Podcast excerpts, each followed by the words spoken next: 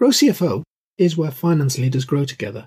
Join thousands of like minded professionals using Grow CFO to access the combined knowledge and experience of the finance leader community. You can join us today at growcfo.net. Hello and welcome to the Grow CFO show.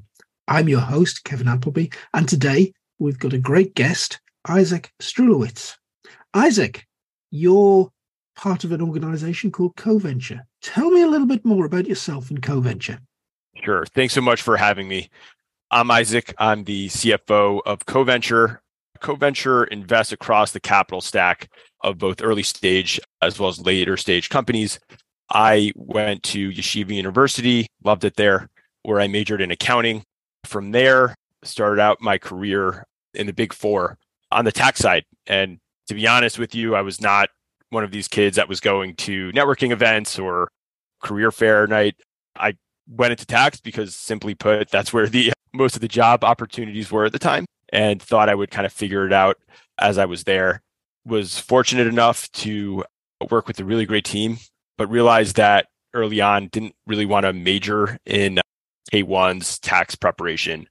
And while appreciated having those set of skills, it was there that I identified that I would have loved to eventually lead my own finance team and become a CFO.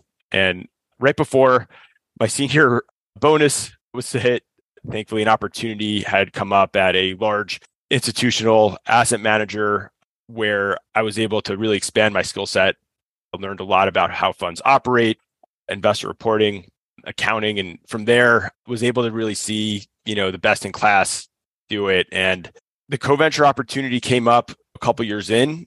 They had been looking to replace their VP of finance, who was in a couple months was looking to launch his own company. Joined the firm really in its infancy. For me, it was seemed like a perfect landing spot. First of all, CoVenture at the time was seemed like they were on the precipice of really creating a new asset class for early stage tech enabled companies and an alternative to venture funding, non dilutive capital that was also not venture debt. They were doing these asset backed loans, and it seemed really exciting. On top of that, the team was just tremendous, and I'm thankful to have been made partner a year ago and formally joined the partnership. But for me, it just seemed like a great spot to be at to hopefully be at this place for a long time. And it just seemed like the obvious move. I also was am good friends with an individual who's on the board that made the transition easy.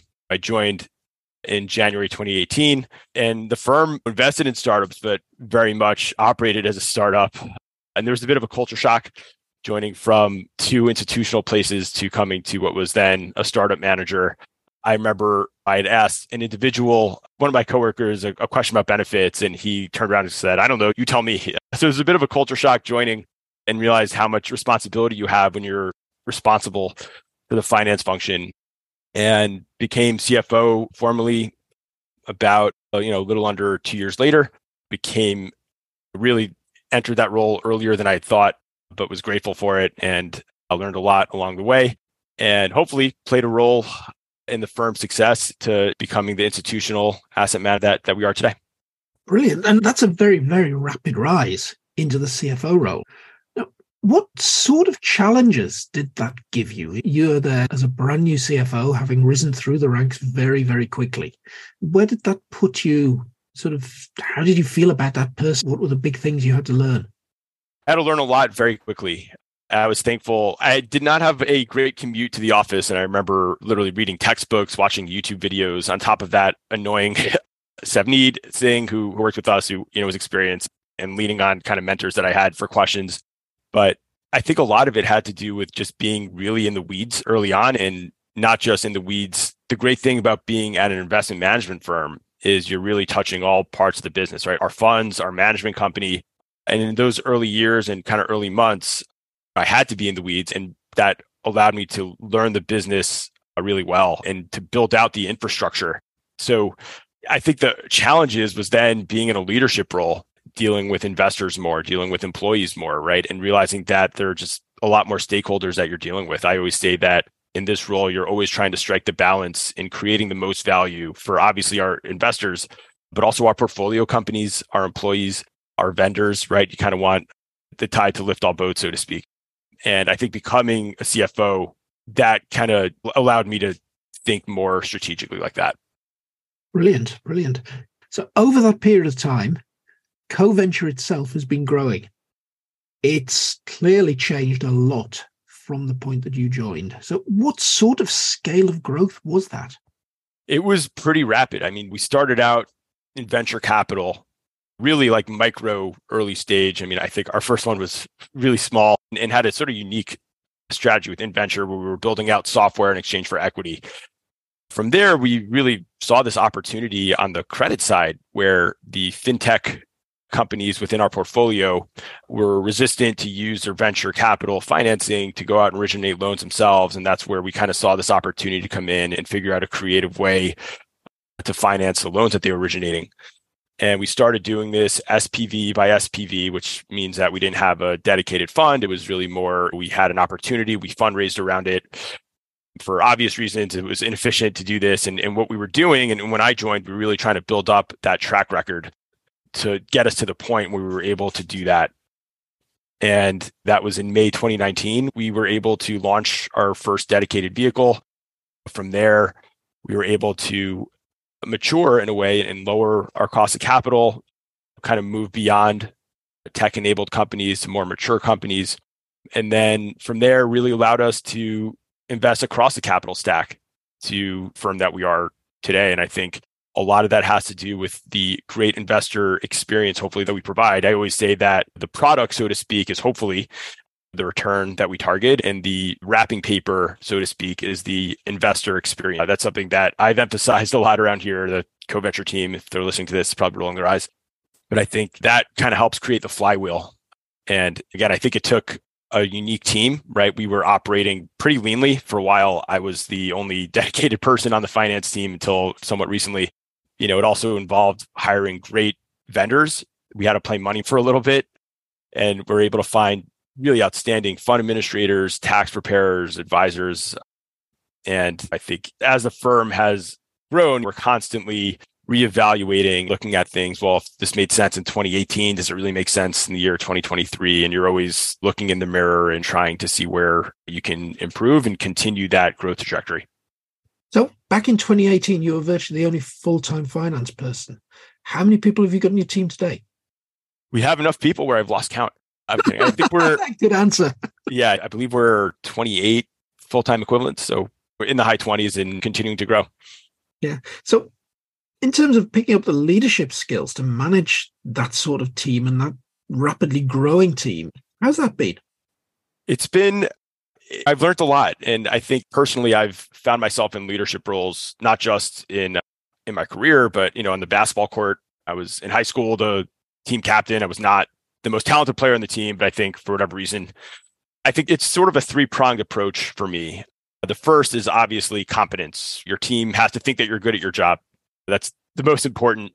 And then number two is you need to have humility. And I think that really resonates, right? And humility is not, to me, understating your ability. It's actually on the contrary, if you're the best at fundraising or, or FP&A in the firm, like you should run at it and not be shy. I think it's the ability to admit when you've made a mistake, the ability to tell people on the team, hey, this is how we're doing it now. If you can think of a better way, of course, we'll do that. I tell our individuals on our finance and ops team when they first join, we go through training, and I always tell them, like, if you could think of a better way to do something, like, I'm certainly open to it. And then the third is empathy. So I sit down with everyone on our team once a week to go over their goals, anything on their mind that they want to discuss, other than my kids' well being. Their well being is something that I'm always thinking about.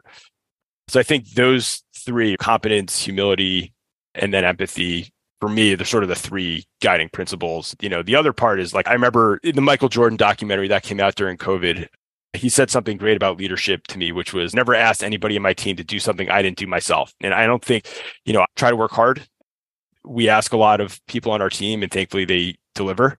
But I think that's also important. You don't want to be seen and not being in the trenches, so to speak, with the team. So that's definitely part of it as well. Yeah, that quote and never ask your team to do something you could do yourself. And that was something that I was taught many, many years ago by my father, who was also a chartered accountant. And he was working in practice and literally he did know how to do literally everything that everybody in the office did. But I followed that for quite a number of years, but then increasingly I found myself managing people that I didn't have the skills to do their job. So that that must be a a big one coming up for you as the team's getting bigger. Yeah, you did everything in there originally, but there must be roles now where you don't have the knowledge to to kind of have that same management style. Oh, for sure. And I think a lot of it also has to do with uh, I'm an observant Jew. So for 25 hours every weekend, I'm literally quite in the dark. I don't have phone access or I don't look at my email. And I tell everybody my team, look, I'm doing that. So I, you should definitely make sure that you're taking time off and trying to unplug and, and unwind for a little bit. But yeah, and definitely as the team has grown, I'm looking for people that complement you know, my skill sets and, and areas where I can improve. We brought on two individuals in the last year with really strong tax backgrounds. And it's been a pleasure working with them on fun tax structuring projects. And I do like to have a diverse team that has a wide set of skills. But definitely, yeah, as I'm growing and as the team is growing, it, it definitely not just adds value to the finance team, but to the whole broader CoVenture team overall. Yeah. One of the things that we decided before we started this conversation be useful to to get you on the show to talk about Isaac was the that whole crisis going on in the banking sector at the moment. How's that what's going on with that turmoil in that sector? How's it affecting you? Yes. So I think things happened very quickly in mid March. I remember that day where SVB, the stock was beginning to decline. That was a Thursday, I believe. And just seeing how I was in college at the time, I believe, during the last banking crisis, and never really envisioned living through that. Thankfully, CoVenture was positioned well. We had insured cash sweeps accounts, and our portfolio companies were similarly not overly exposed. That weekend was when things started to feel amiss. There hadn't been at that point like clear guidance from the FDIC. That Saturday night, something didn't feel right and people that I was talking to, it seemed like everybody was going to be pulling out their money from whatever bank they were at, whatever regional banks they were at, and pulling them into SIFIs or systematically important financial institutions. And that Saturday night, thankfully, we were able to open up 20 something accounts at a SIFI, brokerage accounts, and kind of mobilize the whole team over the weekend just as a precautionary step to make sure that the firm was best prepared. We're always thinking as fiduciaries for RLPs, LPs, for commitments that we make to our portfolio companies. And just wanted to make sure that in the event anything went further south that Monday, that we were prepared and that our cash was in a secure place. So I had sent around an email uh, that Saturday night. It was 11 p.m. and said, look, I'm going to be opening, filling out all the paperwork for all of these accounts. If anybody wants to join me, you can. If not, don't worry about it. I know you guys have lives outside of work. And I was thankful that a ton of people stepped up it was also the night that we changed the clocks here. And I remember looking at my computer screen and be like, oh my gosh, how did it turn into four o'clock in the morning? But it was time know, to lose an hour. yeah, exactly. But we were thankfully fine. And I think now the lesson is diversification.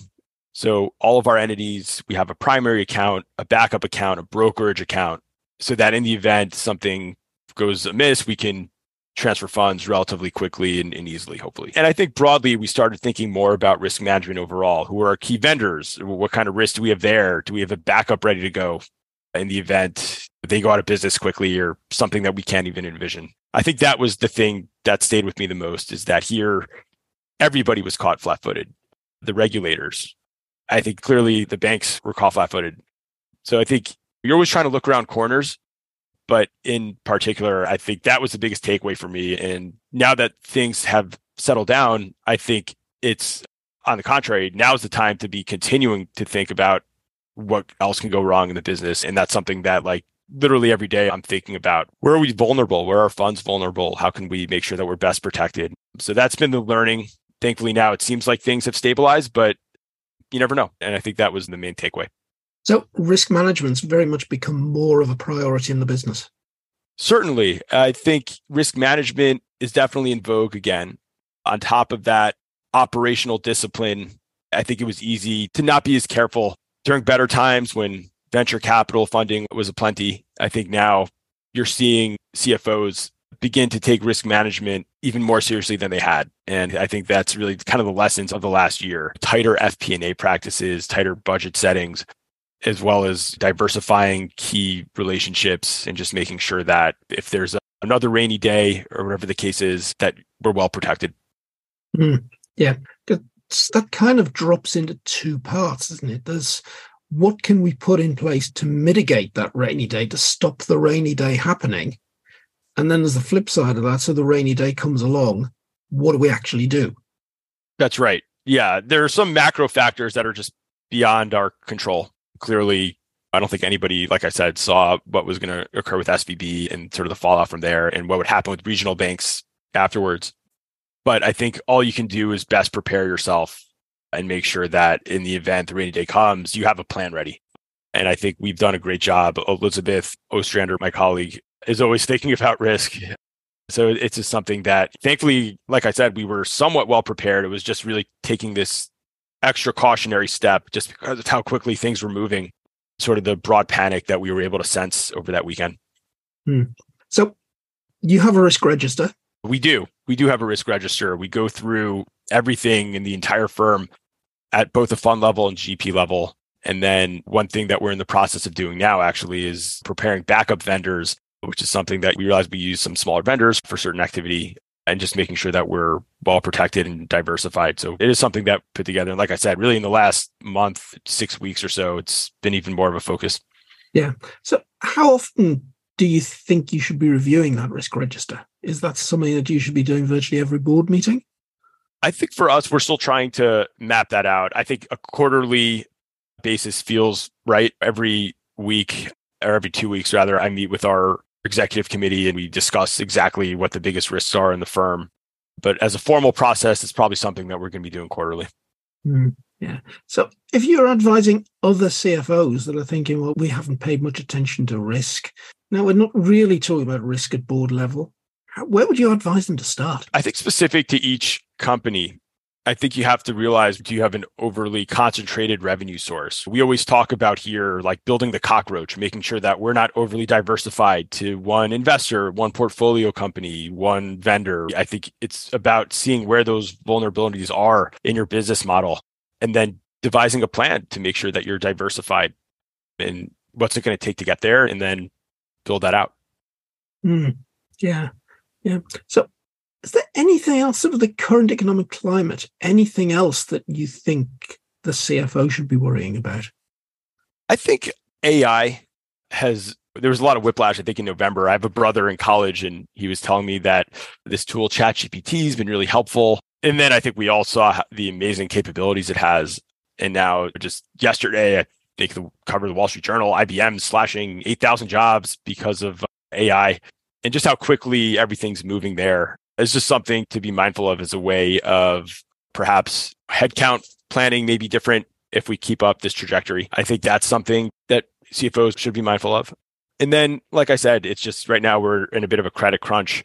Equity funding has seemingly been drying up, and the operational discipline and to try to get to cash flow positivity uh, organically, I think is something that has changed very quickly in the last year or so. I think now CFOs who are grew up during the era that I did, uh, this is sort of new territory for us.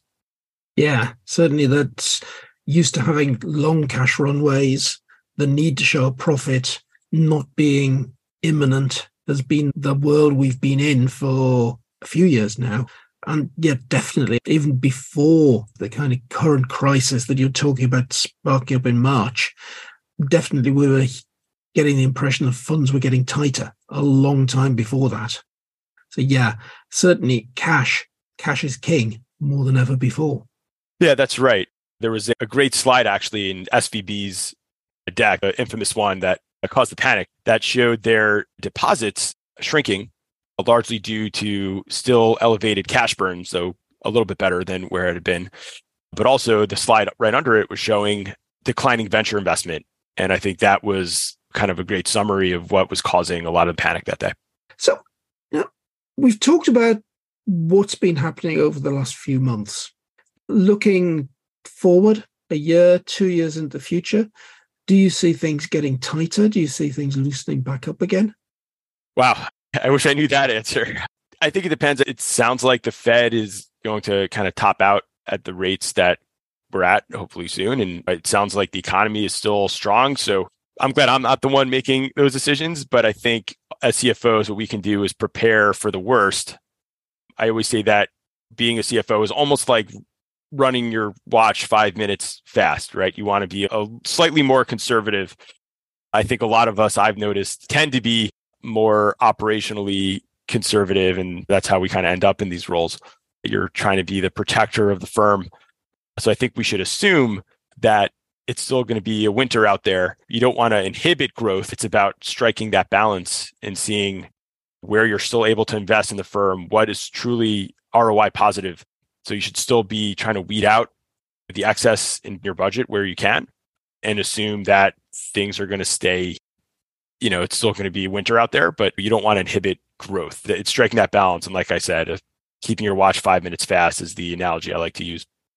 That's a good analogy. You've been through quite a career. Moving into CoVenture as the only finance person, building out a team of 20 plus people, and going through the real economic change that's happened during that time. Just what would you be advising to aspiring CFOs, people that might not have got that first CFO role yet? How would you advise an aspiring CFO given all that you've experienced? It's a great question. Just yesterday, I was talking to a kid at my alma mater that I've been mentoring, and he mentioned something to me that he wants to be a CFO, but he doesn't like doing the accounting. And I told him, no, it's the opposite. You should you should love the accounting, right? That is the foundation. You should build upon it, but having a firm understanding, and being in the details, and that allows you to once you have that, you can build upon that and see the whole picture and to understand how to interpret financial statements. I can't tell you how many times I've been looped into things with either portfolio companies of ours or investors of ours because of that sort of specialty. And from there, that enabled me to unlock FP&A skills that I didn't even know that I had when I was building out the firm's operating model. That was all because of my accounting skills. And I think the core theme there is the kind of obsession with the details.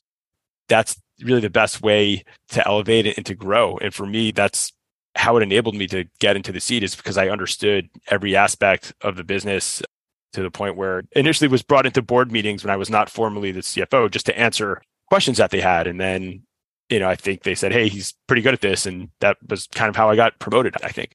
So my advice is always embrace the details, understanding how everything weaves together. And then the other part of being a CFO is you're a storyteller. That's the other side is you have to learn the communication skills. And what I've learned over the years is that weaving together a narrative. Now the narrative has to be backed by the numbers. It's sort of an art form in itself. The ability to take all this information, all these KPIs, and for me, it's KPIs both at the management company, all of our funds, and then weave it together into a coherent narrative so that you're telling the story of what's going on. But again, the only way to do that is to be in the weeds at first. And then once you have a team to kind of know when to be in the weeds, when to take yourself out, that's the advice I have. The thing is that that's storytelling. Yeah. The detail of the numbers, that is stuff you learn to pass your exams. But those soft skills, the storytelling skills, the interpersonal skills, and everything like that are all things that you never learned when you qualified to be a chartered accountant, a CPA, or whatever you are. And that's where the challenge comes, isn't it? Totally. It's funny. When COVID first hit and we went remote, and I found myself with all this extra time, I started putting together our KPI deck, which at its peak was about 60 pages, which was I was even like creating KPIs like for every dollar invested, what does that translate into management fee revenue? And, you know, having that extra time allowed me to think more creatively. And that was in those early days when I really kind of was building that muscle of the storytelling. And over time, I've been telling myself, yeah, I don't know if this KPI is really relevant where we are now.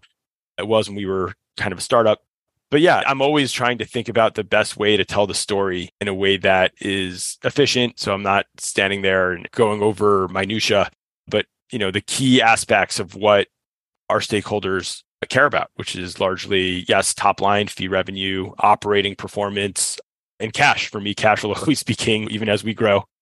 So those are kind of the three buckets that I try to create a narrative for and frame our KPIs with that Isaac, you were talking there about having extra time because of sort of working remotely in COVID. Now, I think you need extra time. You need a certain amount of thinking time, let's say, to be creative in the CFO role.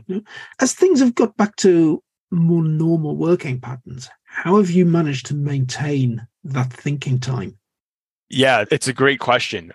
When we first went remote, I think we were all taken aback by how much more productive we were. I remember there were times in early April 2020 and in March 2020 when I would be at my laptop all day, would go downstairs really just for meals and bathroom breaks, and was amazed at how much was able to get done. And I think it was easier for us as a smaller team working remotely. As we've grown, it, sometimes things can get lost in translation. It's harder to get everybody on the same page, especially when we're scattered across the country and people in different time zones.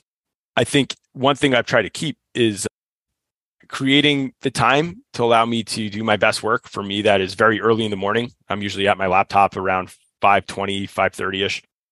And to have that quiet time that I had during COVID, I'm, I'm trying to recreate now. As the team has grown, there's a lot more activity. My nine to five, so to speak, is just consumed with calls, meetings, etc. And I think it's about trying to find those quiet pockets of time during the day that you know, where you're able to do your best work. That for me, that's what works. It's not, not necessarily for everybody. And on top of that, I'm able to see my kids a lot more this way. I remember when I was going to the office and my daughter at the time was a newborn. I really only saw her on weekends because when I leave, she'd be sleeping. When I came home, she'd be asleep. I remember one Sunday I saw her and realized, oh, she's pretty cute. So for me, working from home has been great. I always put my kids to bed and do bath time. That was something I was not able to do I think though we're trying to figure out what the right hybrid model looks like. It's challenging because we're across the country, but I think whether or not we'll have satellite offices or eventually have a centralized office, you know, I think that's something that we're still trying to talk through and figure out.